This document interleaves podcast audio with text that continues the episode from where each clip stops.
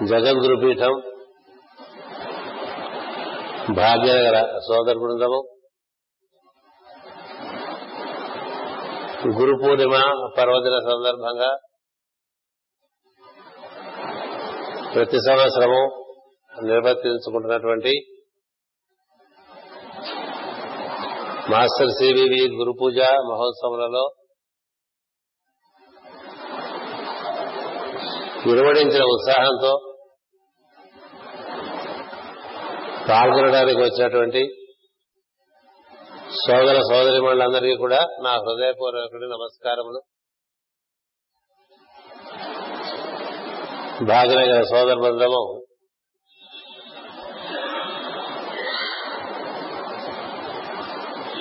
గురు పూర్ణిమ సందర్భంగా గురు పూజలను నిర్వర్తించుకోవటం ఇది పద ఒకట ఒకటవ మారు పదకొండు నెంబరు. మాస్టర్ నెంబర్ అని చెప్తా. ఏకాదశి రుద్రుడు. ఈ మాస్టర్ గారు కూడా పదకొండున పుట్టారు. సివివి అనేటువంటిది కూడుకున్న పదకొండే వస్తుంది. రకరకాలుగా పదకొండు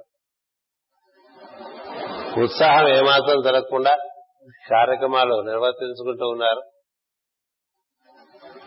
గురు పూర్ణిమ మనందరికీ కూడా త్రైలోక్య గురు అయినటువంటి కృష్ణ పరమాత్మ ద్వాదశ ద్వాపర యుగాంతము కలియుగ ప్రారంభం సమయంలో వేదవ్యాస మహర్షిని గురువుగా నియమించి ఈ మాసానికి ఈ పూర్ణమకి అతని అనుగ్రహంగా జీవులందరూ కూడా అర్చన మార్గము లేక వెలుగు మార్గంలో ప్రవేశించి ప్రయాణం సాగించి బ్రహ్మమును చేరుకోవాలనేటువంటి ఒక సంకల్పం చేశాడు. కృష్ణ పరమాత్మ తాను దేహత్యాగం చేసే సమయంలో చేసిన అతి ముఖ్యమైన నిర్ణయాల్లో వేదవ్యాస మహర్షిని ఈ ఆషాఢ పౌర్ణమికి అధిపతిగా నియమించడం అనేటువంటిది ఒకటి. అలాగే కలియుగాంతం కూడా జీవులకు భక్తి జ్ఞానము యోగము వైరాగ్యము ఇలాంటివి నిర్వర్తింపజేయడానికి జగద్గురువుగా మైత్రేయ మహర్షిని నియామకం చేసి సూర్యవంశపురాజైనటువంటి మరుగు మహర్షిని చంద్రవంశపురాజైనటువంటి దేవాభి మహర్షిని మైత్రేయ మహర్షితో అనుయాయులుగా పరిచయమని కూడా ఆదేశించడం జరిగింది. ఇవన్నీ వేదవ్యాస మహర్షి భాగవత పురాణమందు భవిష్యత్ పురాణమందు కల్కి పురాణమందు నిక్షిప్తం చేశారు. అంచేత జగద్గురు మైత్రేయుని యొక్క ప్రణాళికలో భాగంగా మన మన జీవితాన్ని కలిస తాకని ఒక మార్గంలో నడిపించడానికి ఒక ప్రయత్నం చేసుకుంటూ ఉన్నాం.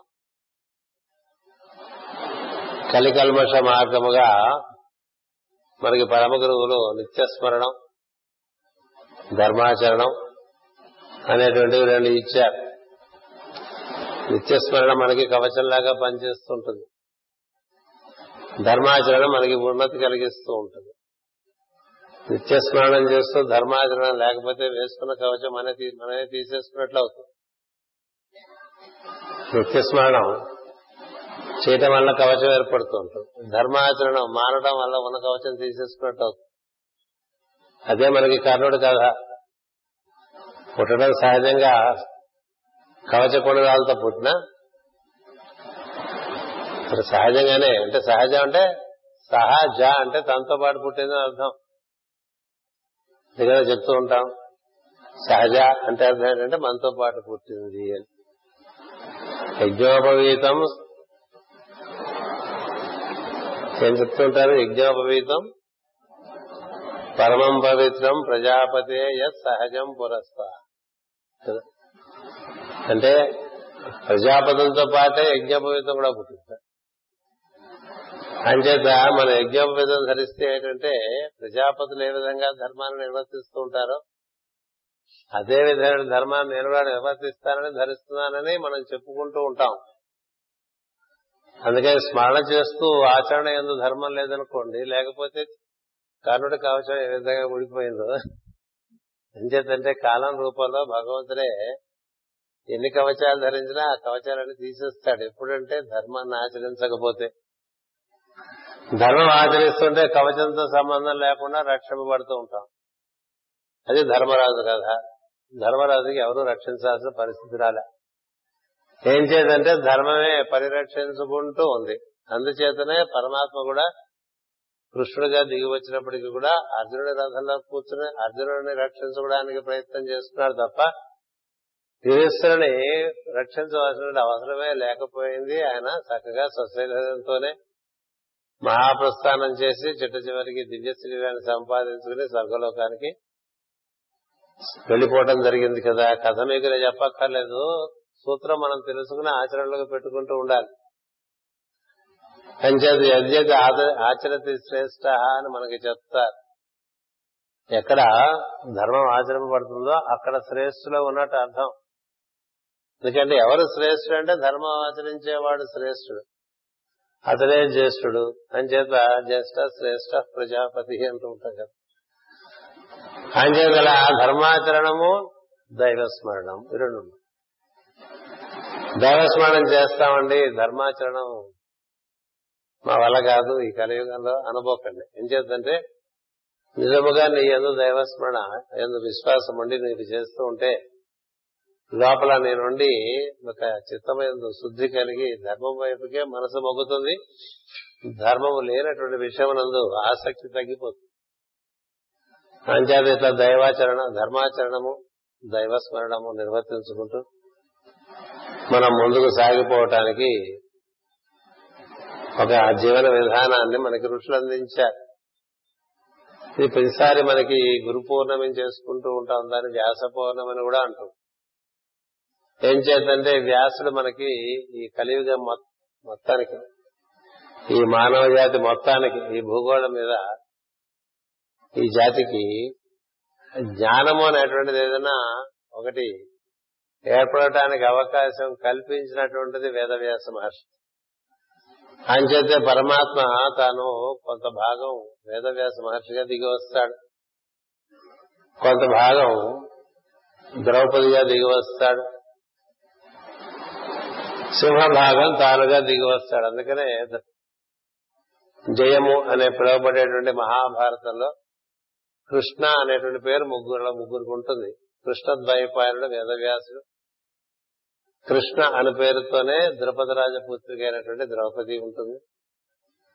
శ్రీకృష్ణుడు ఈ ముగ్గురు కృష్ణులు నడిపించారు మహాభారతమైన కాలంలో ధర్మాన్ని.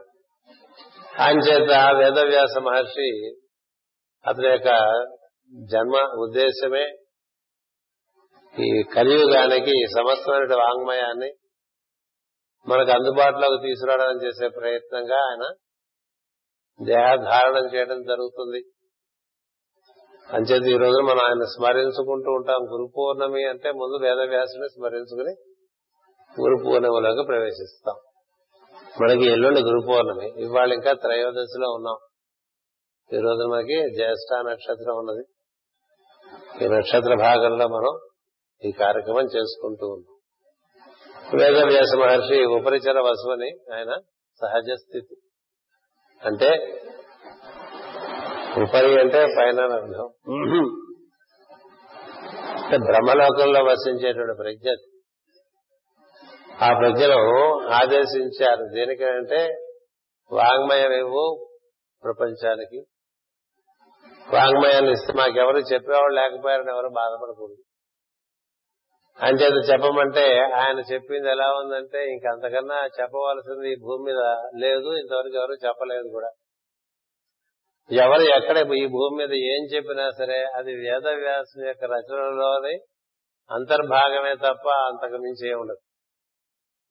ఏముండదు అంతే అలా రాశాడు.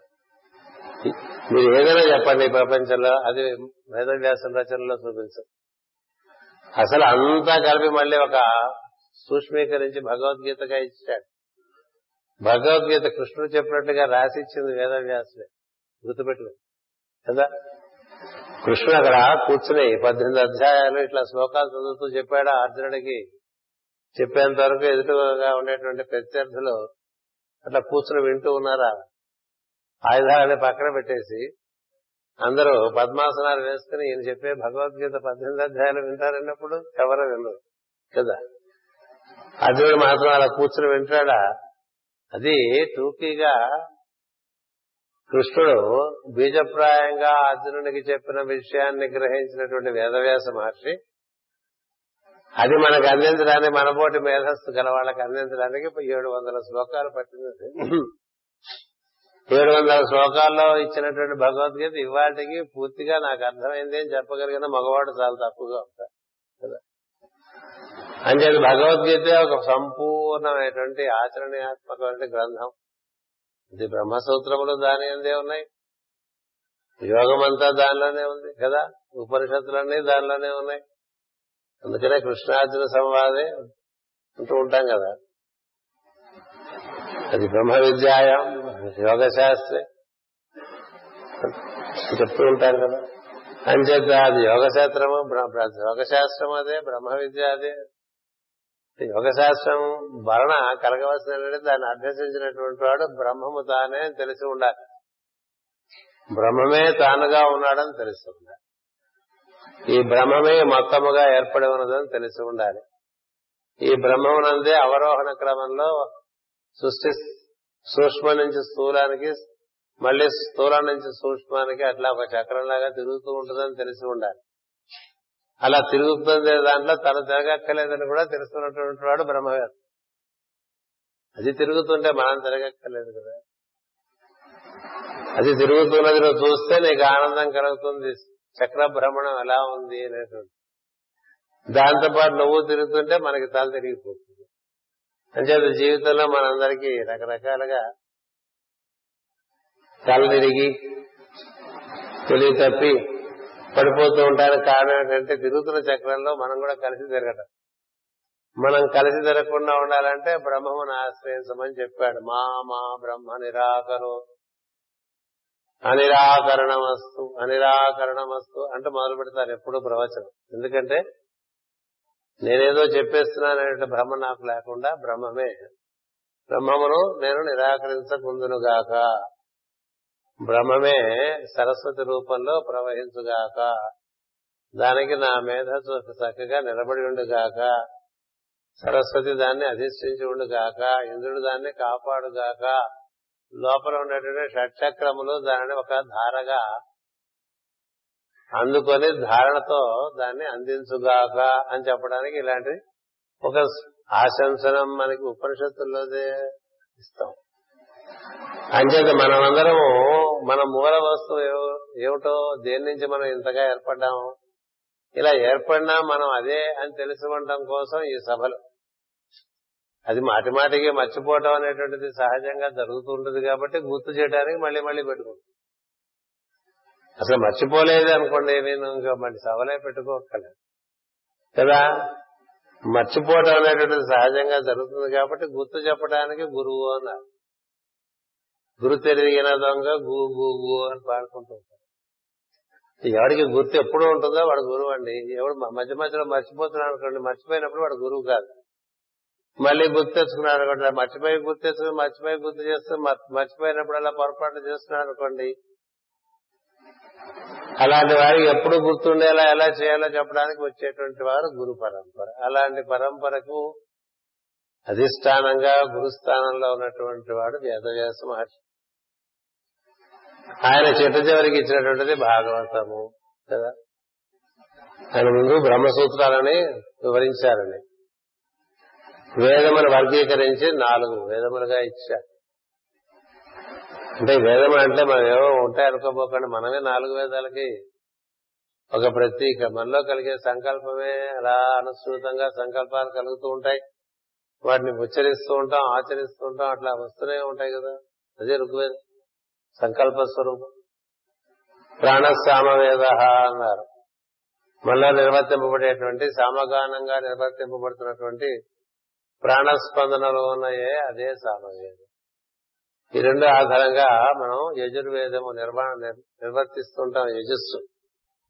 యజస్సు అంటే యజ్ఞార్థం నిర్వర్తించేది యజస్సు. యజ్ఞార్థం అంటే తన శ్రేయస్సుని కాక అందరి శ్రేయస్సును ఉద్దేశించి చేసే పనులు. సృష్టిలో ఏర్పరిచినది అది ఒకటే. మానవుడు తన యొక్క అస్వస్థతలోంచి నేర్చుకున్నది తన కోసం పని. తన కోసం పనిచేయడం అనేది సృష్టిలో లేదు. ఈ తన కోసం పని చేసుకోవడం అనేటువంటిది మానవుడు నేర్చుకున్న ఒక వికారం వికృతి. అంచేత అతనికి విధి ఏర్పడుతూ ఉంటుంది. సృష్టి మొత్తంలో ఎవరు కూడా ఒకరి కోసం ఒకరు పనిచేయడమే తప్ప తమ కోసం తాము పనిచేయడం లేదు. అంచేత అలాంటి యజుర్వేదములు ఒకటి ఇచ్చారు. ఏ విధంగా చేస్తే సకాలంలో పంటలు పండుతాయి అందరి జీవులు ఎలా మనం నడిస్తే సుఖంగా ఉంటారు. ఈ విధంగా పంచభూతములు సహకరిస్తున్నాయి గ్రహగోళాదులు సంకర సహకరిస్తున్నాయి. ఇతర జీవకోట్లు ఏ విధంగా సృష్టి కోసం పనిచేస్తున్నాయి అలాగే మానవుడు కూడా పనిచేస్తే అతని జీవితం యజ్ఞార్థం. అంచేత యజ్ఞార్థం కురు కర్మాణి అని భగవద్గీత చెప్తూ ఉంటుంది. ఈ యజ్ఞ జీవనం మొదలైనటువంటి వాడికే యోగం అనండి జ్ఞానం అనండి దివ్య సాన్నిధ్యం అనండి ఇవన్నీ వారికే పరిమితం. ఎవరికి జీవిత యజ్ఞార్థం చేసుకున్నటువంటి వారికి తమ కోసం జీవించే వారికి ఏముండవు ఇవన్నీ ఊరికట్లా విని వెళ్ళిపోవడానికి పనికొస్తుంది కాసేపు చాలా బాగుందని చెప్పడానికి పనికొస్తుంది ఆ తర్వాత మామూలుగా ఉంటూ ఉంటాం. అలా కాకుండా ఉండాలంటే యజ్ఞ జీవనం. యజ్ఞము వలననే జయము కలుగుతుందని చెప్పి భగవద్ భగవద్గీత మొత్తం యొక్క సారాంశం. యజము జయము అన్నారు. ఇక్కడ యజ అని చెప్తే అది పద్దెనిమిది అష్టాలు పద్దెనిమిది దాని అంకె పద్దెనిమిదిట. యా అంటే ఒకటిట జా అంటే ఎనిమిదిట. ఏదేమో చేస్తే జయము కలుగుతుంది. ఎనభై ఒక్కేడు నువ్వు పద్దెనిమిది తిరగేస్తే ఎనభై ఒకటి అవుతుంది. ఎనభై ఒక్క సంవత్సరాలు సహస్ర పూర్ణిమలు చక్కగా దర్శనం చేస్తూ పూర్ణ జీవితాన్ని అనుభూతి చెంది అటుపైన తిరిగి రాని మార్గంలో వెళ్ళిపోవచ్చురా అని చెప్తుంది మహాభారతం మహాభారతం శ్రీ మదాంధ్ర భాగవతం ఇట్లా అంటూ ఉంటాం కదా మనం. ఏదో మదంగా ఉన్నట్టుగా మదాంధ్ర భాగవతం. శ్రీమద్ ఆంధ్ర భాగవతం అది. దాన్ని మనం శ్రీ మదాంధ్ర భాగవతం అంటుంటాం శ్రీ మదాంధ్ర భాగవతం మదాంధ్రం మదాంధ్రం కాదు మదాంధ్రుడు మనం. శ్రీమద్ ఆంధ్ర భాగవతం కదా. దాని అసలు పేరు మహాభారతం కానీ మహా భాగవతం కానీ మహాభారతం అసలు పేరు జయం. మహాభారతాన్ని ఎందుకు పెట్టుకున్నామంటే ఆ భరత యోధులందరూ బాగా పోటాడుకున్న సందర్భంగా తీసిన కథ ఆధారంగా మొత్తం సృష్టి క్రమం అంతా అందులో పెట్టేస్తాడు ఏదంగా ఒక కథ ఆధారంగా మొత్తం సృష్టి అంతా వివరించడం అనేటువంటిది ఋషులు చేసేటువంటి కార్యక్రమం. అంచేత జయము కలుగుతుంది అబ్బాయి ఇందులో ఉండేటువంటి ధర్మమును ఆచరిస్తే అని పంచమ వేదమని చెప్పారు మహాభారతాన్ని. మహాభారతంలో ఉండే ధర్మాలు నువ్వు అవగాహన చేసుకుని నీ జీవితంలోకి నువ్వు తెచ్చుకోగలిగితే నీ జీవితం మాటి మాటికి అవే పనులు చేసుకుంటూ అదే విధంగా మళ్ళీ పుడుతూ అదే విధంగా చదువుకుంటూ అదే తింటూ అలాగే తిరుగుతూ అట్లాగే మాట్లాడుతూ అట్లా చక్రంలో తిరగకుండా ఉండేవి ఒక విధానంలోకి వెళ్ళే అవకాశం ఉంటుంది ధర్మాన్ని ఆచరిస్తే. ఆ ధర్మం ఆచరించేటువంటి ఎలా ఆచరించాలో తెలియపరిచినటువంటి జయం అనేటువంటి గ్రంథంలో భగవద్గీత ఒక భాగం. కదా? అంచేత ఈ భగవద్గీత లక్ష శ్లోకాలు ఉన్నాయండి.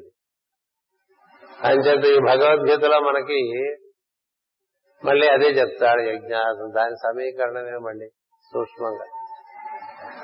అంచేత యజ్ఞార్థ జీవితము అనేటువంటిది మళ్ళీ మనకు అందించడానికి పరమ గురువులు మళ్ళీ మళ్ళీ మళ్ళీ మళ్ళీ వస్తూ ఉంటారు. అంతేగాని ఇలా చేసుకుంటే అంత పుణ్యం వస్తుంది అలా చేసుకుంటే ఇంత పుణ్యం వస్తుంది ఇక్కడ మొక్కితే ఈ విధంగా కలిసి వస్తుంది అక్కడికి వెళ్ళి ప్రదర్శన చేస్తే అలా కలిసి వస్తుంది అని చెప్పేవన్నీ కూడా అంటే సంపాదించుకోవడం ఖర్చు పెట్టుకోవడం సంపాదించుకోవడం ఖర్చు పెట్టుకోవడం సంపాదించుకోవడం ఖర్చు పెట్టుకోవడం సంపాదించుకోవడం ఖర్చు పెట్టుకోవడం అట్లా అయిపోతుంది.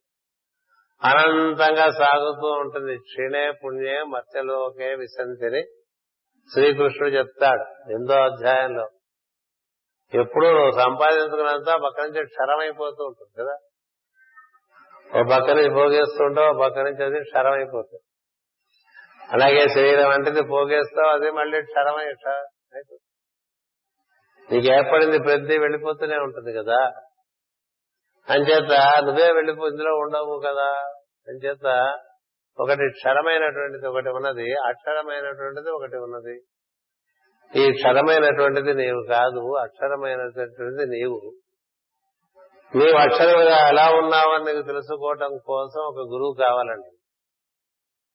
అంతేగాని మనకి ఉద్యోగాలు రావడం కోసం ట్రాన్స్ఫర్లు రావడం కోసం పెళ్ళిళ్ళు చేసుకోవడం కోసం పిల్లలు పుట్టడం కోసం ప్రమోషన్ రావటం కోసం అందుకోసం అది చిల్లరగా వాడుకున్నట్టు ఉంటుంది అసలు దేనికయ్యా అంటే గురువు ఆయన అక్షరుడై ఇతరులకు ఆ అక్షరత్వం అందించడానికి దైవం యొక్క వాహికగా నిలబడి ఉంటాడు అతడు గురువు. అంచేత అలాంటి పరమ గురువుల పరంపరకు చెందినటువంటి ఒక బృందంగా మనం ఆ మార్గాన్ని అనుసరించాలి పుణ్యం సంపాదించుకోవటం స్వర్గంలోకి వెళ్ళటం మళ్ళీ పుణ్యం అయిపోగానే తిరిగి రావటంగా. అంచేత స్వర్గాన్ని ఎవరు కోరుకునేటువంటి వాళ్ళందరూ కూడా తెలియని వారే అంటాడు శ్రీకృష్ణుడు. నువ్వు స్వర్గానికి వెళ్ళినా మళ్ళీ తిరిగి రావాల్సి వచ్చేస్తుంది. అంచేత తిరిగి రాకుండా నువ్వు ఏ లోకంలోనైనా అన్ని లోకాలు దర్శిస్తూ ఉండొచ్చు. ఎక్కడైనా ఉండొచ్చు. నువ్వు భూలోకంలోనే ఉండొచ్చు హైదరాబాద్లోనే ఉండొచ్చు. ఏం పర్వాలేదు. మీ ఇంట్లోనే ఉండొచ్చు. ఎప్పుడు ఉండే విధానం ఉంటుందిరా. ఎప్పుడు ఉండే విధానంగా నువ్వు ఏ లోకాల్లో ఎక్కడైనా ఉండవచ్చు. సృష్టి లయంలోకి వెళ్ళిపోయినప్పుడు నువ్వు కూడా బ్రహ్మంలోకి చేరవచ్చు. లేదా సృష్టి ఉన్నంత కాలం అన్ని లోకములు దర్శనం చేస్తూ నీవు ఉన్నటువంటి చోట్లో నీవున్న కాలాన్ని అనుసరించి నీవు నిర్వర్తించవలసినటువంటి కర్తవ్యాన్ని నిర్వర్తిస్తూ సమస్తాన్ని అనుభూతి చెందుతూ ఉండవచ్చు. రెండు పద్ధతులు ఉన్నాయండి అంచేత సద్గురు మార్గంలో పుణ్యం సంపాదించుకోవటం అనేటువంటి సిలబస్ లేదు. ఇది చారుధాములకు వెళ్ళి అక్కడ మొక్కి ఇక్కడ మొక్కి ఎన్ని మొక్కినా నువ్వు ఆచరించవలసిన ధర్మం ఆచరించడం వల్ల నీకు వికాసం కలుగుతుంది తప్ప నీ పుణ్యక్షేత్రాలు తిరిగి వచ్చిన తర్వాత నువ్వు మళ్ళీ అట్లాగే మాట్లాడతావు అట్లాగే ఆలోచిస్తూ ఉంటావు అదే పనులు చేస్తూ ఉంటావు. ఇంకా ఏం మార్పు వచ్చింది? మన దినచర్యలో మార్పు వచ్చిందా? యాత్రలు చేసి వచ్చావు? యాత్రలో ఏదో ఒక దినచర్య ఉంటుంది. ఇంటికి వెళ్ళిన తర్వాత ఇప్పుడు ఈ గురు పూజలు మూడు రోజులు ఒక రకంగా మనం చాలా బుద్ధిమంతరతనంగా ప్రవర్తిస్తాం కదా. మరి ఇంటికి వెళ్ళిన తర్వాత అదే విధమైనటువంటి దినచర్యలో ఉంటావా? ఇక్కడ ఉన్నప్పుడు అందరం మాస్టర్ గారు మాస్టర్ గారు అంటూ ఉంటాం కదా. నిత్య జీవితంలో ఎప్పుడు గుర్తుంటారా? నిత్య జీవితంలో మిగిలింది కదా ముఖ్యం.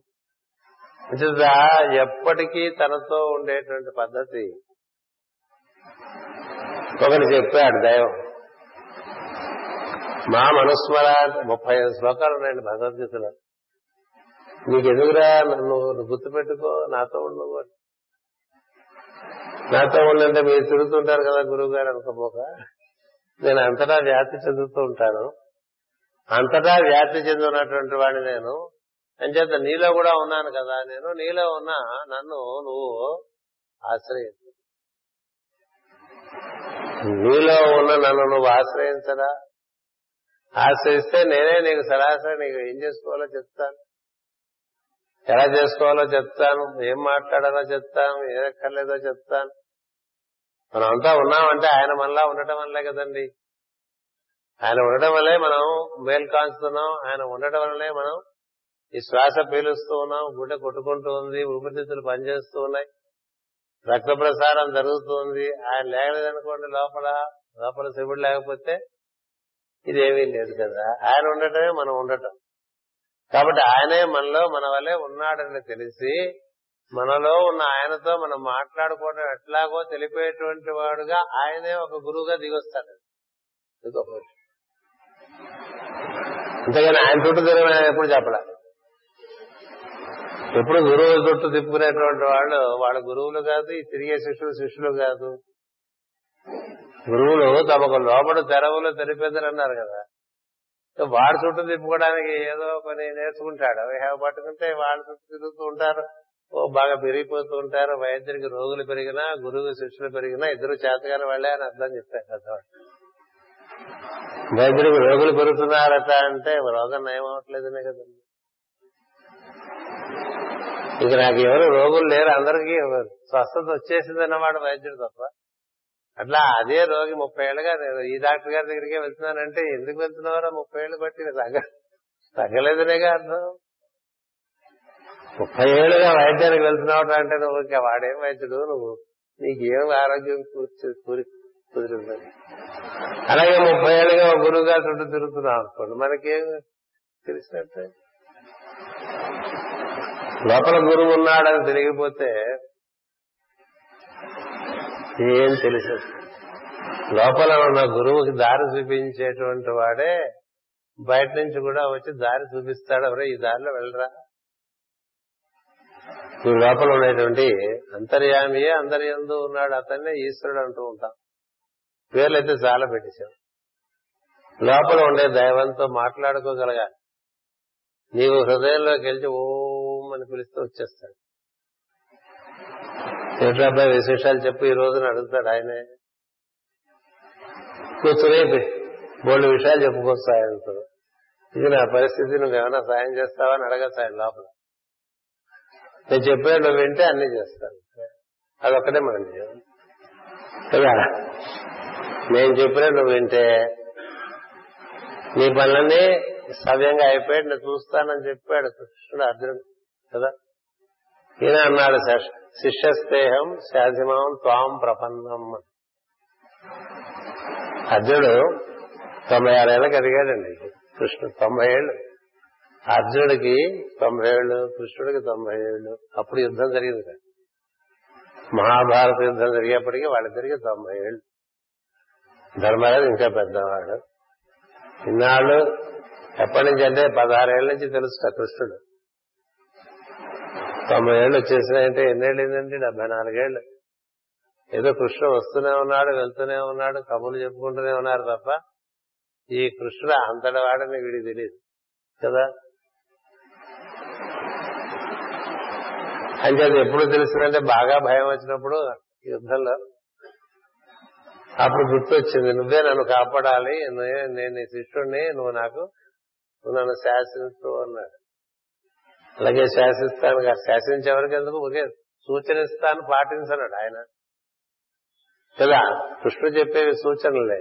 శాసన శాసనాలే ఉండవు. ఆ సూచనలు అర్జునుడు అనుసరించినప్పుడల్లా భంగపడ్డాడు ఇందాక అంచేత మన లోపలే మన గురువు ఉన్నారండి అతడే ఈశ్వరుడు. లోపల గురువును పరిచయం చేయడానికి బయట నుంచి ఆ గురువే ఇంకో రూపంలో వస్తుంది ఒకడే గురువు. ఆ గురు గురువే మనం చేసుకుంటూ ఉన్నాం మిగతా పూర్ణమైనప్పుడు గురువులు రారా? ప్రతిరోజు కనబడతాను కదరా? గురు పూర్ణంకి ప్రత్యేకమేముంది గురు పూర్ణమికి ప్రత్యేకమైంది ప్రతి పౌర్ణమికి సద్గురువు పన్నెండు గంటల సేపు తన అనుయాయులందరికీ అందుబాటులో ఉంటాడండి. ప్రతి పౌర్ణమికి రాసింది మన గ్రంథాల్లోనే. అందుకనే ప్రతి పౌర్ణమికి పౌర్ణమి తిథి అయిపోవటానికి ఆరు గంటల నుంచి పౌర్ణమి తిథి అయిపోయిన ఆరు గంటల వరకు ఆ పన్నెండు గంటలు ఎవరు పిలిస్తే మా హృదయంతో వారికి సాన్నిధ్యం ఇవ్వటానికి సిద్ధంగా ఉంటారట సద్గురు. అంచేత నీకు రోజు పిలు పిలిస్తే పలుకుతాడు ఈ పలికే గురువు లోపల మన మన లోపల మనం పిలిస్తే పలుకుతాడు లేకపోతే ఇక్కడ పడుకుని ఉంటాడు శేషసాయి వలె సహస్రారంలో మన చూడండి రంగనాథ స్వామి అలాగే వెళ్తూ ఉంటాం కదా. గోవిందరాజస్వామి రంగనాథ స్వామి. అంటే హాయిగా పడుకుని ఉంటాడు ఏమి నిద్రాణ స్థితిలో ఉంటాడు పిలిస్తే పలుకు ఒక పిలుపుతో పిలిచితే పలుకుతావట. తాకల పిలుస్తాడు కేవలం పిలిస్తే వస్తాడు కూర్చుంటాడు నీతో మాట్లాడతాడు. అతడు నీకు దారి చూపిస్తాడు నీకు ఇదా నడుచుకో అని చెప్తాడు. అది నడిచేటువంటి సంసిద్ధత మనకు ఉండాలి ఆ నడిచే సంసిద్ధత ఉంటే లోపల నుంచి అన్ని వినిపిస్తూ ఉంటాయి. దాన్ని పట్టుకుని నడిచి వెళ్ళిపోతూ ఉంటాం. అంతే. ఎవరు చెప్పారు లోపల? అది అంతర్వాణి అనొచ్చు అంతరాత్మ ప్రబోధం అనొచ్చు లేక గురువు గారు చెప్పారనొచ్చు ఏదైనా అనొచ్చు లోపల వినపడాలి లోపల వినపడాలి లోపల కనపడాలి లోపల నుంచి ఆదేశాలు అందాలి. నేను అట్లా ఏర్పాటు చేశాను నా ప్రార్థన అని చెప్పారు మాస్టర్ సిబిబి గారు కదా? నా ప్రార్థన ఎవరైతే నిత్యము చెప్పిన విధంగా చేసుకుంటూ ఉంటారో వారికి లోపల నుంచే అన్ని అందిస్తాను. ఏ మనకుండేటువంటి చిల్లర పనులకు సంబంధించినటువంటి సందేశాలే కాక మహత్తరమైనటువంటి విషయములను కూడా మహత్తరం అంటే మహత్తును దాటినటువంటి విషయాన్ని మహత్తరము అంటారు. మహత్తు దాటి ఇంకేముందండి? కాలము ప్రకృతి శక్తి అవి ఆధారమైనటువంటి తత్వము. అక్కడ తీసుకెళ్ళిపోతాను నేను. ఇది నీకు కావలసిన సమస్త జ్ఞానము ప్రార్థన ద్వారా నేను అందిస్తాను. నీ బుల్లి జీవితం గడిచిపోవడం అనేటువంటిది చాలా సులభంగా అయిపోతుందని ఎందుకు చెప్తున్నానంటే మనకి సద్గురువు నువ్వు అనునిత్యం మన అతనితో అనుసంధానం ప్రార్థన ద్వారా చెందవచ్చు. అది పౌర్ణమి నాడు చాలా ఎక్కువగా ప్రస్ఫుటంగా పొందవచ్చు. అవకాశం కాలము మనకి ఆ విధంగా అనుకూలిస్తుంది. గురు పౌర్ణమి ఇంకొంచెం ఆ విధంగా ఏర్పాటు చేయబడి ఉన్నది. అంచేత మనం ఈ విధంగా గురు పౌర్ణమికి అన్ని కేంద్రాల నుంచి ఎంతెంతో దూరం నుంచి ఎంతెంతో సామాన్య ప్రదేశాల నుంచి మహాపట్టణాల వరకు అన్ని చోట్ల నుంచి మన వారందరూ ఏమాత్రం మీరున్నా ఈ గురు పౌర్ణమికి హాల్ ఇండియట్గా వస్తూ ఉంటారు. అంచేత మీకు లోపల ఉండేటువంటి గురువును పరిచయం పరిచయం చేయటం అనేటువంటిది నాకు కర్తవ్యంగా అది ఏర్పడి ఉండటం చేత ముందు అది ప్రాతిపదికగా చెప్తున్నా. లోపల గురువుతో కనెక్షన్ పెంచుకోండి. దానికి మనం సెల్ ఫోన్ వాడినట్టుగానే లోపల గురువు ఇచ్చినట్టు మంత్రమే దానికి ఆయన నెంబర్ కదా? మాస్టర్ నమస్కారం అనగానే లోపల నీకు వెంటనే ఒక బుద్ధమైనటువంటి మార్గం తెలుసుకుంటుంది. తెలుసుకుంటే ఆ మార్గం నువ్వే బయలుదేరి వెళ్ళిపోకల అర్జెంటుగా పడి ఆయనే దిగొచ్చేస్తాడు. అనే మార్గం ఏర్పాటు చేసుకుని శిరస్సు నుండి మొత్తం వ్యాప్తి చెందినటువంటి వాడు సహస్రారం నుండి అలా దిగివచ్చి నీ హృదయంలో నువ్వు ఏర్పరిచినటువంటి అంకం పర్యంకం అంటూ ఉంటాం. దాని మీద కూర్చున్నట్లుగా దర్శనం చేసుకో. ఆయన పాదముల వద్ద మనం కూర్చున్నట్టు దర్శనం చేసుకోండి. ఆయన ఒక పీఠ మీద కూర్చున్నాడు అనుకోండి ఆయన పాదాల దగ్గర మనం కూర్చున్నట్టు దర్శనం చేసుకోండి. కూర్చుని అప్పుడు ఆయన మన ఆశీర్వదిస్తుండగా మనము బ్రహ్మమును పొందేటువంటి మార్గంలో ప్రయాణం చేయడానికి పూనుకోవటం అనేది జరగాలి. ఈ లోపల మనకి ఏమైనా కాస్త అవి మనసును బాధ పెట్టేటువంటి విషయములు ఉంటే అవన్నీ కూడా ముందుగానే చెప్పేసుకోవచ్చు. నివేదన అంటాను సరా మనకుండే సమస్యలు బాధలు ఇవన్నీ అప్పుడు చెప్పేసుకుని అవన్నీ ఒక పక్క నేను చూసుకుంటా లేరా అని అనిపించుకుని మార్గంలో ముందుకు పోతాం. కూర్చుంటే మనకి సహస్రారము పైనుండి ఒక చక్కని ధార జలపాతంలాగా మనలోకి అట్లా అనుసూతంగా పడుతున్నట్టు భావం ఏంటయ్యా అంటే ఆ ధార మన లోపలికి జలపాతంలాగా పడితే మీరు ఎప్పుడైనా జలపాతాలు చూసే ఉండవచ్చు. జలపాతం ఇలా పడ్డప్పుడు పడ్డది చూడటం కాదు కింద నుంచి మనం ఇలాగా తేలికైనటువంటి బిందువులు జలపాతం పై వరకు అట్లా మేఘాలాగా వచ్చేస్తాయి కదా? మేఘాలా వెళ్ళినా మరొక జలపాతానికి వెళ్ళినా ఇంకో జలపాతానికి వెళ్ళినా జలపాతం ఎంత లోతులోకి పడుతుందో అంతకన్నా ఎత్తులోకి కింద పడ్డ నీళ్ళు బిందువుల రూపంలో స్వచ్ఛమైనటువంటి నిర్మలమైనటువంటి బిందువుల రూపంలో అలా వెళ్ళి పైన ఒక తెల్లని మేఘం లాంటి ఆకాశం ఒకటి ఏర్పడుతుంది అలా ఈ జీవుడు ఆ జలపాతం పట్టం చేత ఇలా బుద్ధగతి చెందుతూ ఉంటాడు. కాసేపు అయిన తర్వాత చుట్టుపక్కల ఇంకేం ఉండదు. ఇంక నీకేం ఉండదు. అంటే నామరూపాత్మకమైనటువంటి సృష్టి అంటే పంచభూతాత్మైన సృష్టి దాటినటువంటి స్థితిలో కొంతసేపు అసలు మనకి ఏం జరుగుతుందో కూడా మనకు తెలియదు. ఆ తర్వాత మళ్ళీ తిరిగి వచ్చేస్తాం. మనకి తెలిసినటువంటి స్థితిలో. అలా వెళ్ళి అక్కడ కాస్త కూర్చోబెట్టేస్తారు గురువు గారు అలా కాసేపు ఉంటే ఈ లోపల ఇదంతా రిపేర్ చేస్తా. మన కారులోంచి బయట కూర్చోబెట్టి కారు మెకానిక్ కారును ఏ విధంగా రిపేర్ చేస్తాడో అట్లా మన శరీరంలో మనకు ఉండేటువంటివి మన పురోభివృద్ధికి అవరోధం కలిగించేటివన్నీ తీసేస్తాయి ఇలాంటి విషయంలో అనేక అనేకములు మనకి వేదవ్యాస మహర్షి భాగవతము భారతము భగవద్గీత ప్రధానమైన గ్రంథములుగా మనకి బోధన ఇచ్చినటువంటి వాడు. అంతేకాదు పురాణములన్నీ ఆయనే తండ్రి రాసినటువంటి విష్ణు పురాణానికి పదిహేడు పురాణములుగా దాన్ని వివరించి ఇచ్చాడు. అంచేత ఆయన కూడా మనం స్మరించడం రోజు స్మరించాలి. ఈ సమయంలో ఎక్కువగా స్మరించాలి కాబట్టి మొట్టమొదటి ప్రవచనం వేదవ్యాసుని పరిచయం చేసుకున్నట్లుగా మనకు సాగు. ఆ విధంగా గురువు అంటే ఎక్కడో ఉన్నాడు అనుకోపోకండి గురువు అంటే దైవమే. అతను సర్వవ్యాపకుడు. అతను సర్వజ్ఞుడు. అంటే అంతా తెలిసినటువంటి వాడు. సర్వశక్తిమంతుడు. దైవానికి మూడు నిర్వచనాలు ఇచ్చారు. ఇప్పుడు సర్వవ్యాపకుడు ఇక్కడ లేడు అక్కడ ఉన్నాడు నేను లేదు అంతటా సర్వజ్ఞుడు ఇది ఆయనకి తెలియదేమో అనుకోబోకండి. అంతటా వ్యాప్తి చెందినటువంటి ప్రజ్ఞకి ఎక్కడ ఏం జరుగుతుంది అనేటువంటిది తెలుస్తున్నాయి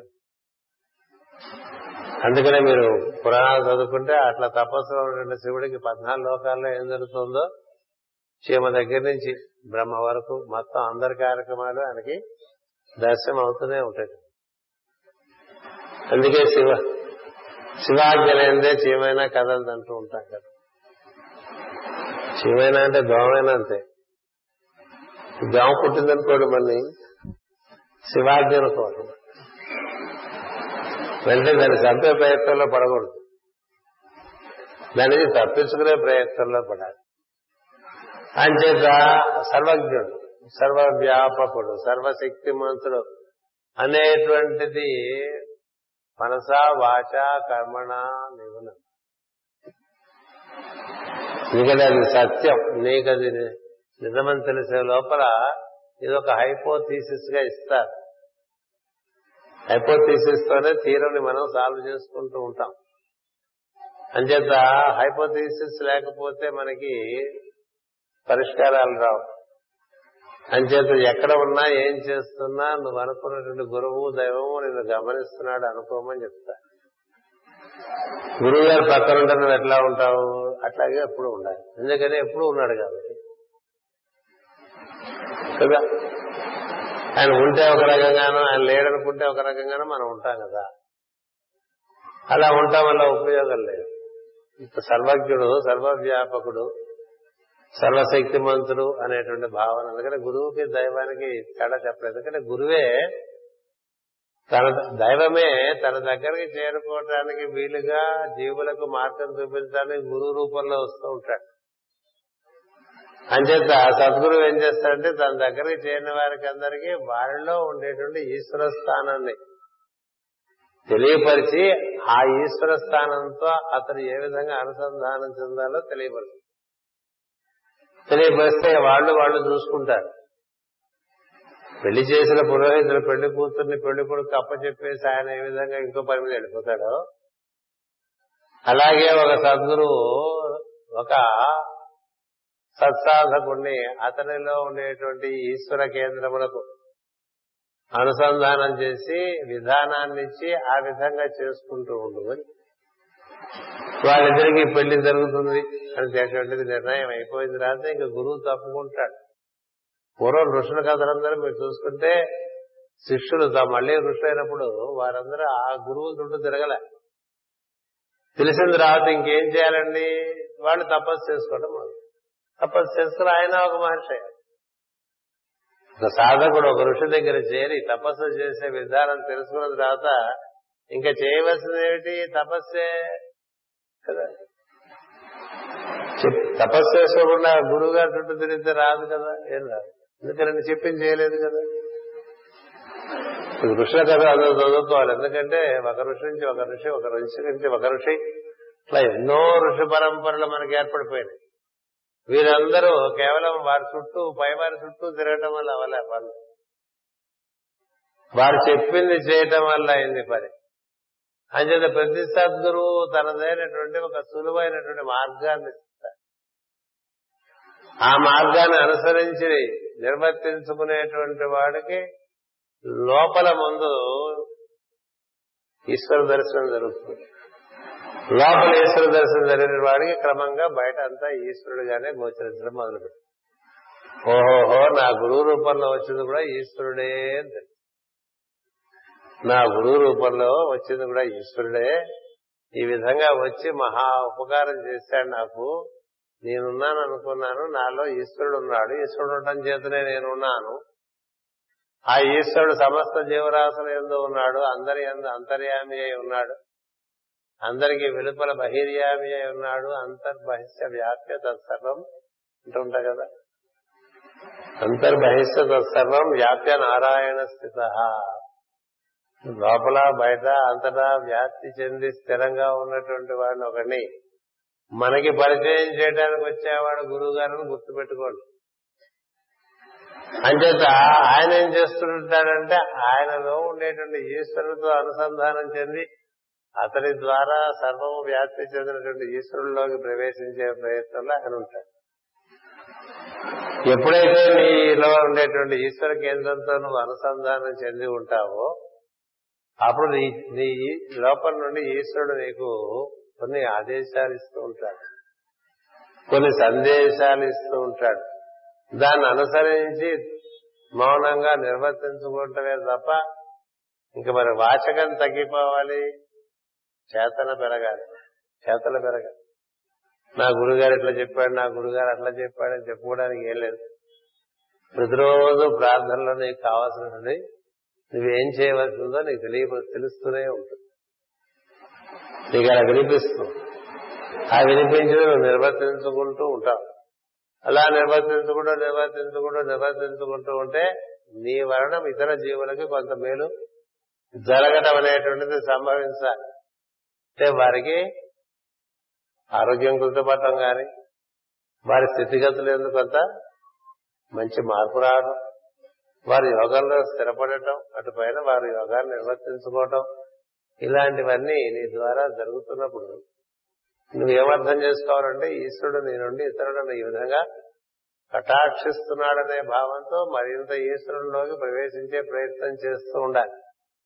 అంతేగాని మనకి ఇప్పటికే వయసు అయిపోయింది ఇంక మనం ఏం చేయగలం? ఆ చేసింది చాలు. ఇంక మనం ముడి చేద్దాం అనుకుంటే ఈశ్వరుడు కూడా నేను ముడి చేస్తాడు ఏం చేద్దంటే అతడి కోసం నేను అనే భావనలో జీవిస్తూ అతను అందుకనే మహాత్ములందరూ కూడా తుది శ్వాస వరకు వారికి అప్పచెప్పిన పనులు అట్లా చేసుకుంటూనే ఉన్నారు. అంతేగాని ఏది మానేద్దామని ఎప్పుడు ఆలోచిస్తూ కూర్చోండి ఎప్పుడు ఏది మానేద్దామా అనుకునేటువంటి వాడు తమో గుణ సంపన్నుడు. సంపన్నత కూడా.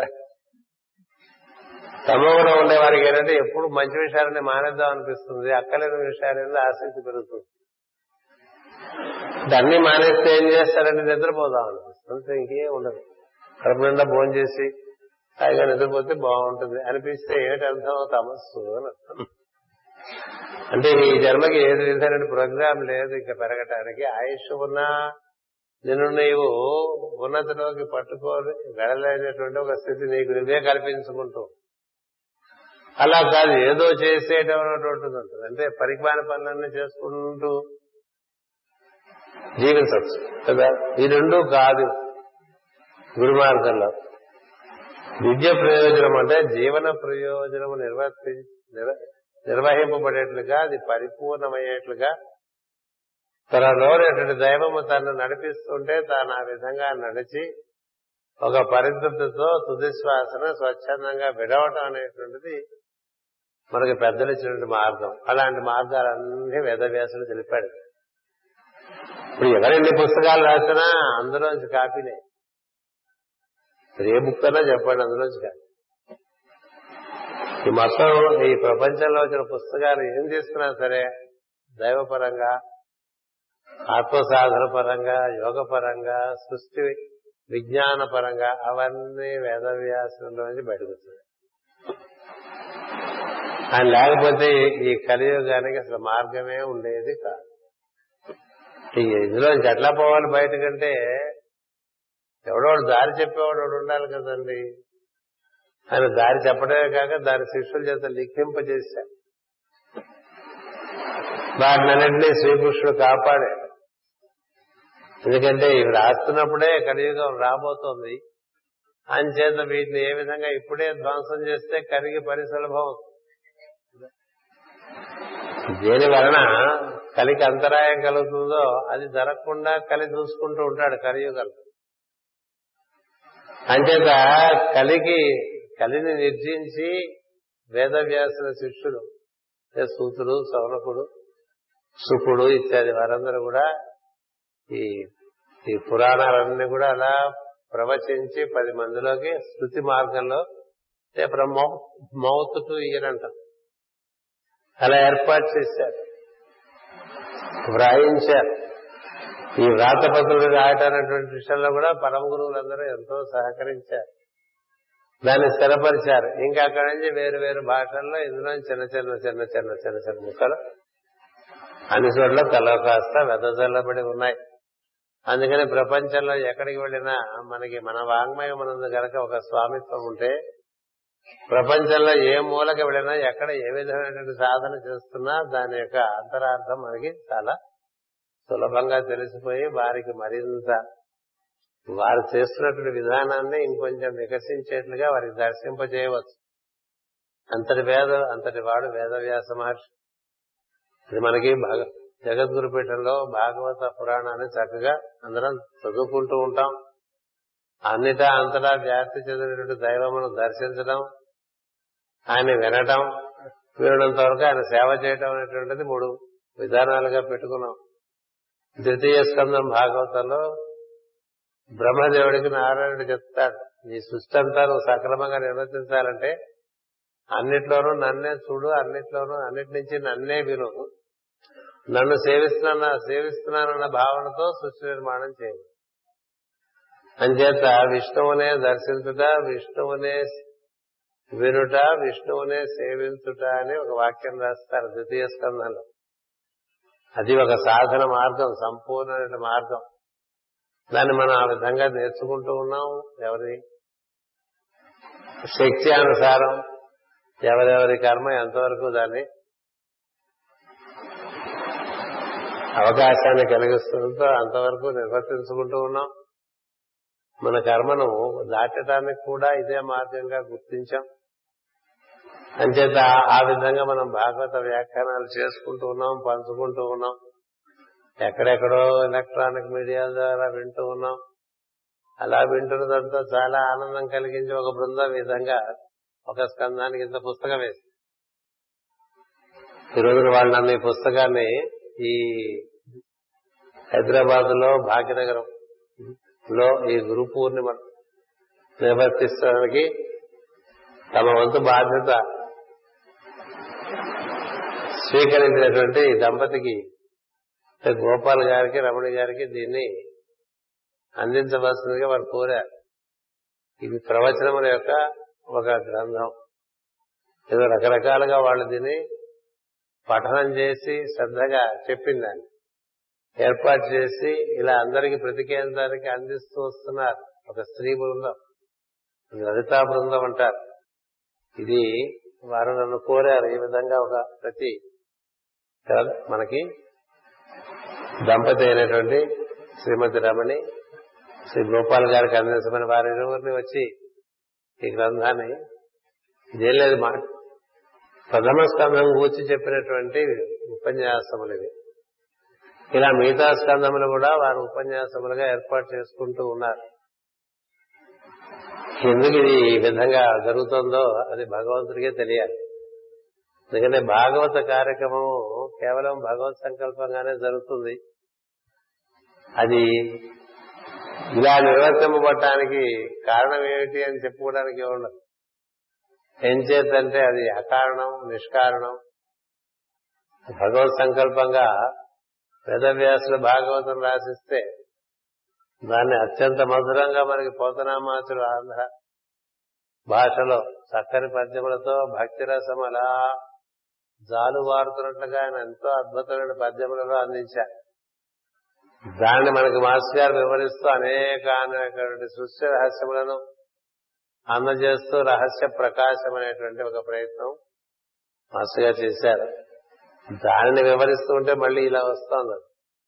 ఈ వచ్చేది నేను మామూలుగా అందరికీ అర్థం అవ్వాలన్న ఉద్దేశంతో అది చెప్పుకుంటూ వస్తున్నా.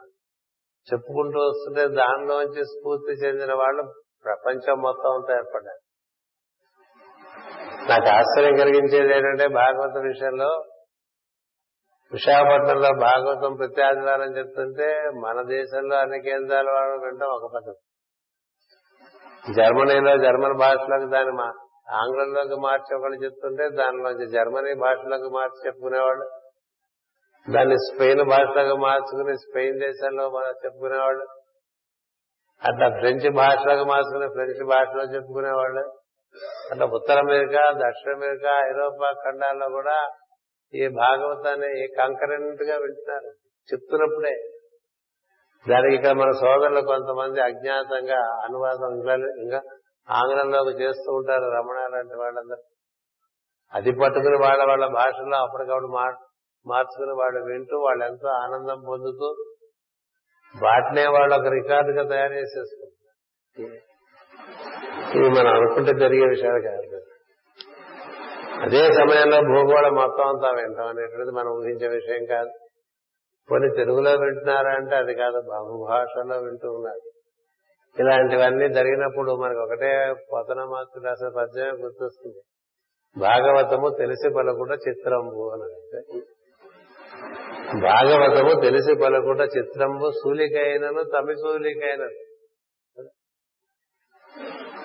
ఎందుకని? అది అవ్యక్తమైన తత్వం అది.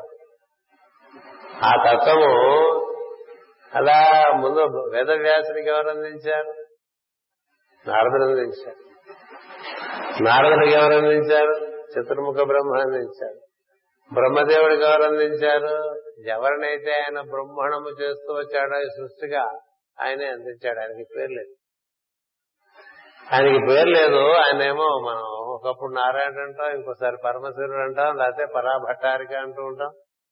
అసలు ఇవన్నీ కాదు అది అది అదే అని చెప్పేశారు. దాన్ని నిర్వచించలేమని చెప్పారు. అవ్యక్తమైన తత్వం ఆ విధంగా బ్రహ్మదేవునికి ఉపదేశం చేస్తే ఆ ఉపదేశం నారదుడికి చేస్తే బ్రహ్మదేవుడు నారదుడు. వేదవ్యాసునికి చేస్తే వేదవ్యాసుడు సుతునికి సూతునికి ఆ ఉపదేశం ఇస్తే. వేదవ్యాసుడు దాన్ని భాగవతంగా రచించి ఇస్తే. అదే భాగవతును మైత్రేయ మహర్షి విదురునికి ఇస్తే. మళ్ళీ సూతులు పరీక్షిత్ మహారాజుకి ఇస్తే. ఇట్లా రకరకాలుగా ఒకే ఒక అవ్యక్తమైనటువంటి పరతత్వము. అది ఏ విధంగా ప్రకృతి పురుషతత్వంగా ఏర్పడి అక్కడి నుంచి త్రిశక్తులుగా ఏర్పడి అది ఆధారంగా పంచభూతాత్మైన సృష్టిగా ఏర్పడుతుందో అని తెలియపరుస్తుంది భాగవతం అయినా సరే మిగతా పురాణాలైనా సరే. ప్రతి పురాణంలో కూడా ఒకటే ఉంటుంది సృష్టి ఏ విధంగా ఏర్పడింది అనేటువంటి క్రమం ఉంటుంది. అది ఏర్పడటానికి మూలమైనటువంటి వాడు మొత్తం ఈ సృష్టి అంతా ఎట్లా నిండి ఉన్నాడో కూడా చెప్తుంది. దాని వృద్ధి ఎలా జరుగుతుందో చెప్తుంది. అది మళ్ళీ ఏ విధంగా దురోధారం చెందుతుందో చెప్తుంది. ఇందులోంచి బయటకు వచ్చినవన్నీ మళ్ళీ ఎందులో అందులోకి వెళ్ళిపోతాయని చెప్తుంది. ఈ లోపలికి వెళ్ళిపోయినాయి మళ్ళీ మళ్ళీ బయటకు వస్తూ ఉంటాయి రకరకాలుగా అనుభూతి చెందుతూ ఉంటాయి. ప్రతినిత్యం మనం నిద్రలోకి వెళ్ళి మళ్ళీ ఏ విధంగా బయటకు వస్తూ కార్యక్రమాలు నిర్వర్తించుకుంటూ మళ్ళీ నిద్రలోకి వెళ్ళిపోతూ ఉన్నాం కదా. అదే విధంగా పెద్ద పన్నాలు ఆలోచిస్తే అంతే జరుగుతుంది. లేచి దగ్గర నుంచి అలా క్రమక్రమంగా మనలో చేతన వికాసం చెందుతుంటే కార్యక్రమాలు బాగా ఉధృతంగా చేసుకుంటూ సాయంత్రం వరకు ఏదో హడావిడి పడిపోతాం. సాయంత్రం దగ్గర నుంచి తిరోధానం చదువుతాం రాత్రి నిద్ర అయిపోయింది. ఉన్నావా లేవా నువ్వు? ఉన్నావు. ఉన్నావు కాబట్టి మళ్ళీ మర్నాడు నిద్రలేచావు. అట్లాగే ప్రళయంలో కూడా ఈ జీవులందరూ కూడా ఎందులోకి వెళ్ళిపోయారో అందులోంచి లేచి బయటకు వస్తూ ఉంటారు. ఇట్లా బయటకు వచ్చి ఇవన్నీ చేసుకుంటూ మళ్ళీ లోపలికి వెళ్ళిపోతూ ఇట్లా తిరిగేటువంటి చక్రం. ఈ చక్రంలో తిరగకుండా ఉండే వాళ్ళు కూడా ఉన్నారు చక్రాన్ని దర్శిస్తూ. చక్రంలో తిరిగే వాళ్ళకి జనన మరణములు ఇలాంటివన్నీ ద్వంద్వాలు ఉంటాయి. ఈ ద్వంద్వముగా తిరుగుతున్నటువంటి చక్రంలో ఏ ద్వంద్వమైనటువంటి తత్వము అంతగా తిరిగేటువంటి వారినందరినీ చిరంజీవులని సద్గురువులని పరమగురువులని ఋషులని పెద్దలు బోధించారు. అలాంటి వారందరూ కూడా మనకు కూడా మీరు కూడా ఇది చక్కగా దర్శించడానికి తద్వారా పరమానందాన్ని పొందడానికి మార్గం ఉన్నది. అది మేము పొందడం చేత ఆ ఆనందం మేము చెందటం చేత అది మీకు అందించాలన్న ఉద్దేశంతో మేము మీకు ఈ బోధనలన్నీ చేస్తున్నాం అనేటువంటి సద్గురువుల పరంపర భూగోళం నిండా ఉన్నాయి.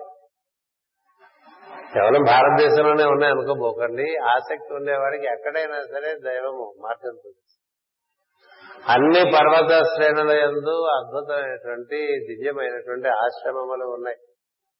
అన్ని పర్వత శ్రేణుల్లోనే దివ్యమైనటువంటి గుహలు ఉన్నాయి. పర్వత శ్రేణులు గాని పవిత్రమైనటువంటి నదీ తీరములు గాని భగవంతుడు ఎరిగినటువంటి వారు నివసించేటువంటి స్థానములుగా బృందములు బృందములుగా అన్ని చోట్ల ఏర్పడి ఉన్నారు కోరిన వారికి అందుబాటులో ఉండేట్లుగా అన్ని చోట్ల సెంటర్స్ ఉన్నాయి. అంచేత మనం మనలో ఉండేటువంటి దైవాన్ని తెలుసుకోవడం అనేటువంటి ప్రయత్నం చేస్తూ ఉంటే అసలు మనకి ఈ భూమి మీద ఉండేటువంటి వైభవాలన్నీ కూడా లోపల నుంచే దర్శనం చేయిస్తూ ఉంటాడు. అంతేకాదు భూమి కక్షను దాటి సౌరమండలంలో ఉండేటువంటి అద్భుతాలన్నీ కూడా దర్శనం చేయిస్తూ ఉంటాడు. అంచేది ఇక్కడే కూర్చుని మొత్తం విశ్వాన్ని దర్శించినటువంటి ఋషులు ఎందరో ఉన్నారు. వారందరూ ఒకప్పుడు మానవ శరీరంలో ఉన్నటువంటి వారే. ఇప్పుడు దివ్య శరీరంలో వారు ఉన్నారు. అంచేత మనకి మానవుడిగా పుట్టినందుకు మనం పెరిగేటువంటి విధానానికి మితి లేని ఒక స్థితి ఉన్నది. అమితమైనటువంటి చైతన్యాన్ని మనం సంపాదించుకోవచ్చు. అలా పొంది పరమానందంలో జీవిస్తున్నటువంటి వారందరూ కూడా ఈ పరమానందం మన వరకే అయితే ఏం బాగుంటుంది? పక్కవాడిని కూడా పట్టుకెళ్తే బాగుంటుంది కదా. తోటి వారిని ఎందులో తీసుకెళ్తే బాగుంటుంది కదా అని వారందరూ ఇక్కడ ఉండిపోయారండి కొంతమంది. ఇక్కడ ఉండిపోయిన వాళ్ళు చక్రంలో ఉండరు. భూమి మీద ఉన్న చక్రంలో తిరగరు అలా అన్ని లోకాలను చక్రంలో తిరగకుండా మొత్తం చక్రాన్ని దర్శనం చేస్తూ ఆయా జీవులకు ఆయా కాలమును బట్టి దేశమును బట్టి వారు ఉద్ధారణకు తోడ్పడేటువంటి ఒక మహత్తరమైన గురు పరంపర ఇక్కడి నుంచి బ్రహ్మలోకం వరకు ఏర్పడి ఉన్నది. ఆ పరంపరనే మనం పరమాత్మ నుండి సనక సనందనాథులు గాను ఆయన నుండి నారదుడు అటుపైన సప్తరుషులు అటుపైన దత్తాత్రేయ స్వరూపము. ఆ స్వరూపము నుండి దిగివచ్చినటువంటి సమస్త భౌగోళికమైన గురు పరంపర. అదంతా ఒక ఒక ఇన్స్టిట్యూషన్ ఒక వ్యవస్థ.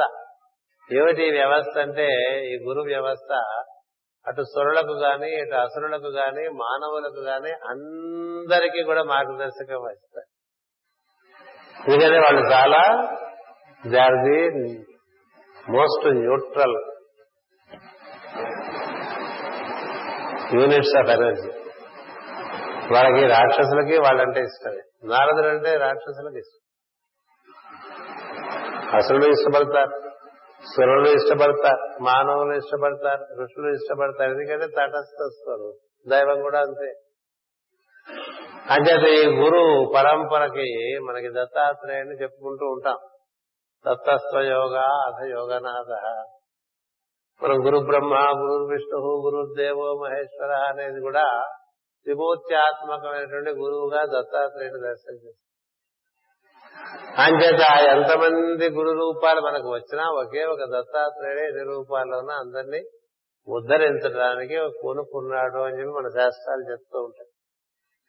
అంచేత ఒకే ఒక తత్వము అది స్త్రీ పురుష తత్వము అది ఇచ్ఛా జ్ఞాన క్రియాశక్తులతో కూడి ఉంటుంది. ఐదు ప్రధానమైన లక్షణాలు దానికి ఉంటాయి. అంటే సర్వశక్తిమంతము సంకల్ప శక్తి సర్వ జ్ఞానవంతము జ్ఞానశక్తి సర్వ సమర్థత్వము క్రియాశక్తి. ఈ మూడు మనం బ్రహ్మ విష్ణు మహేశ్వరులుగా చెప్తూ ఉంటాం. దీని అధిష్ఠించి అమ్మవారు అమ్మవారికి ఆధారంగా అయ్యేవారు. ఈ ఐదే మొత్తం అందుకనే పంచముఖముగా మనం ఆరాధన చేసుకుంటూ ఉంటాం. ఆంజనేయుడు పంచముఖమే గణపతి పంచముఖమే శివుడు పంచముఖమే. ప్రతి పంచముఖ ఆరాధన ఏర్పాటు చేస్తాం. గాయత్రి పంచముఖం. ఏడు పంచముఖం. ప్రకృతి పురుషతత్వము దాని నుండి ఆ వెలుగులోంచి వచ్చేటువంటి ఇచ్చా జ్ఞాన క్రియశక్తి. దాన్ని మనం అందుకునేటువంటి వాళ్ళు అందుకుంటే మనం కూడా పంచతత్వంతోనే ఈ శరీరంలో ఉన్నాం. పంచ ప్రాణాలు ఉన్నాయి దీనికి పంచభూతాలు ఉన్నాయి పంచ ఇంద్రియాలు ఉన్నాయి పంచ తన్మాత్రలు ఉన్నాయి. అందుకని అంతా పంచ పంచ పంచ పంచ పంచ పంచగా ఏర్పడు ఐదు లక్షణములతో కూడినట్టు దైవము ఐదు లక్షణములతో కూడినటువంటి ఒక వ్యూహాన్ని ఏర్పాటు చేసి ఈ వ్యూహంలో ఆయనే ప్రవేశించి నిర్వర్తించుకుంటున్నారని పెద్దలు చెప్తారు. అంచేత మనలో ఇచ్చ శక్తి ఉన్నది జ్ఞానశక్తి ఉన్నది క్రియాశక్తి ఉన్నది ఉన్నంత మాత్రంగా ఉంది. మనం ఆధారంగా ఉండటానికి ఆ వాటికి ఆధారంగా చైతన్యం ఉన్నది ఆ చైతన్యం ఒక ఆధారముగా అస్తిత్వం ఉన్నది. మనం ఉన్నాం అనేటువంటిది మనకి తెలుసు కదా? మనం ఉండటం అంటే సత్యం అదే నిత్యమైనటువంటిది అది చైతన్యవంతం అవుతుంటుంది ప్రతినిత్యం కదా? చైతన్యవంతులు అవుతాం. అక్కడి నుంచి మనలో నుంచి ఇచ్చా జ్ఞాన క్రియలు పనిచేస్తూ ఉంటాయి. వాటిని నిర్వర్తించడానికి పంచభూతాత్మ శరీరం ఉంటుంది. దానికి పంచ ప్రాణములు ఉన్నాయి పంచ ఇంద్రియములు ఉన్నాయి అంతా పది. అందుకనే అత్యధిష్ట దశాంగుళం అంటూ ఉంటాం. వాడే పదిగా ఏర్పడ్డాడు. తాను ఐదుగా ఉండి తనకు ఐదుగా ఉండే ఓ శరీరాన్ని ఏర్పాటు చేసుకున్నాడు ఈ ఐదుని మకరము అంటారు. మకరం. మా అంటే సంస్కృతంలో దాని ఐదు అంకెకి అది శబ్దం. మా.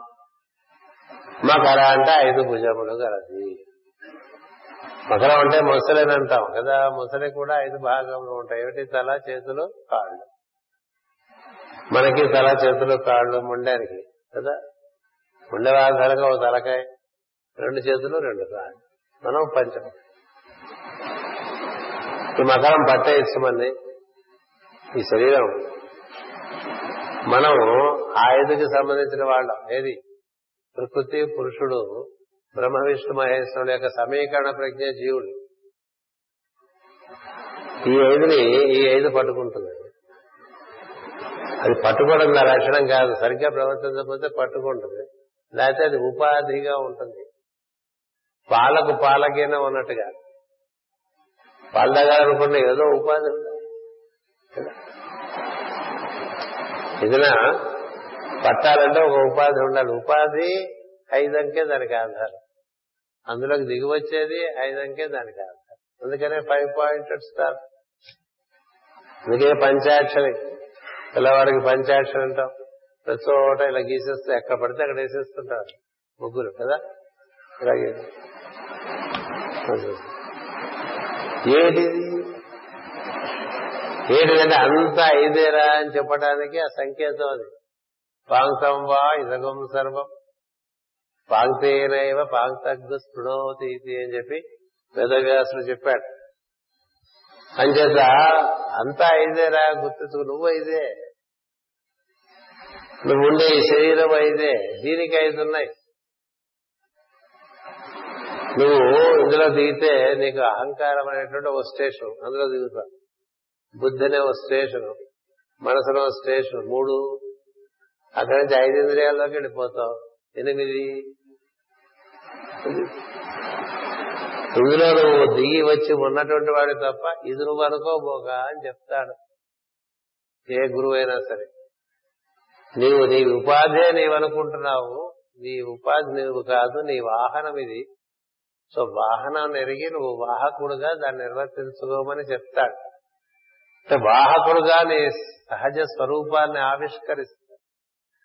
అలా ఆవిష్కరించి మన చేత ఈ వాహికను ఈ వాహనాన్ని దివ్య వాహనంగా నిర్మాణం చేసుకుని దివ్య వైభవాన్ని ఈ సృష్టిలో అనుభూతి చెందమని చెప్పడానికి ఓ సద్గురు దిగి వస్తారండి అది మనకి ప్రాతిపదిక. అందుకు గురు పూజలు. చేత మనం ఈ పూటకి ఇంతే ప్రవచనం చేసుకుని ఒక గంట సేపు చెప్పారు.